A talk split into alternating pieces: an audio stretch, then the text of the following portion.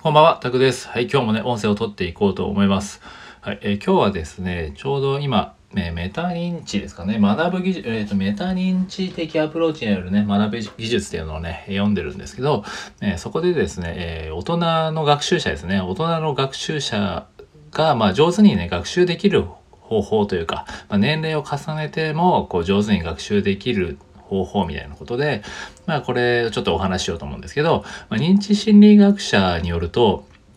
こうね、前提条件さえね、整えば、こう、年齢をね、え重ねても、こうね、重ねるとともに、こう、上手にね、え学習できることをね、明らかにしているんですよね。はい、認知心理学者がそう言ってますね。で、まあ、その一つですね、その一つに大事なことっていうのが、えーこれですね、えー学習の必要性を感じ、何を、なぜ、どのように学ぶべきかをね、認識、まあ、理解、ですね、している必要があるってことですね。まあ、結論として、まあ、大人の学習者にはね、やっぱり自主的な姿勢と、えー学ぶ動機づけがね、何より重要というか、すごい、より重要になってくるって感じですね。子供たち。まあね、ある程度こう、小さい時とかって、まあ、小学校とかね、中学校とか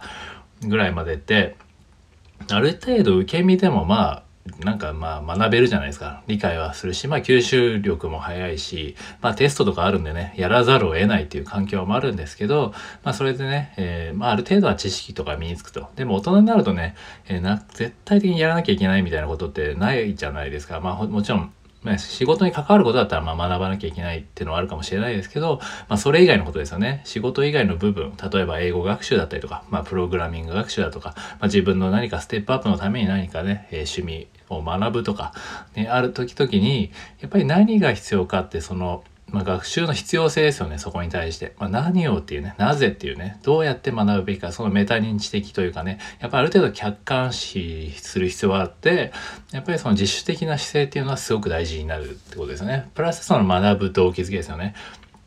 まあ、たまにこう別にそういうのはね、なくても大丈夫とかいう人もいるんですけど、でもやっぱり大人になったらどうしてもその自主的な姿勢がないと、まあ力になかなかならないし、ね、学ぶ動機づけがあるからこう継続もできる。まあ結局継続しないとね、物事も積み重なっていかないじゃないですか。まあそういう意味でもやっぱりそのね、えー前提条件ですよね。年齢を重ねても上手に学習できることの前提条件の一つとしては、そのやっぱり学習の必要性を自分自身で感じて、ま何を、なぜ、どのように学ぶべきをちゃんと認識して、理解、自分で理解しておくっていうことはめちゃくちゃ必要ってことですね。はい。まあそんな感じで今日はその、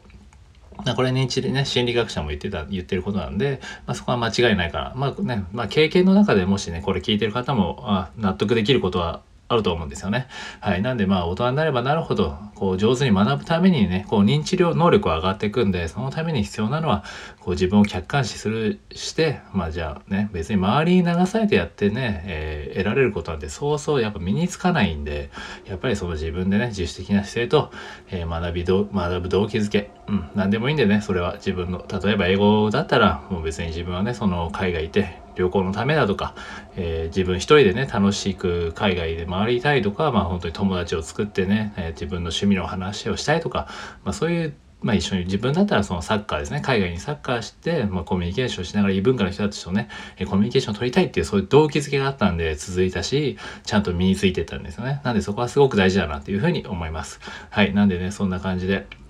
もしね、これから何か学ぶってなった時とかにね、えー高校のね、しっかり、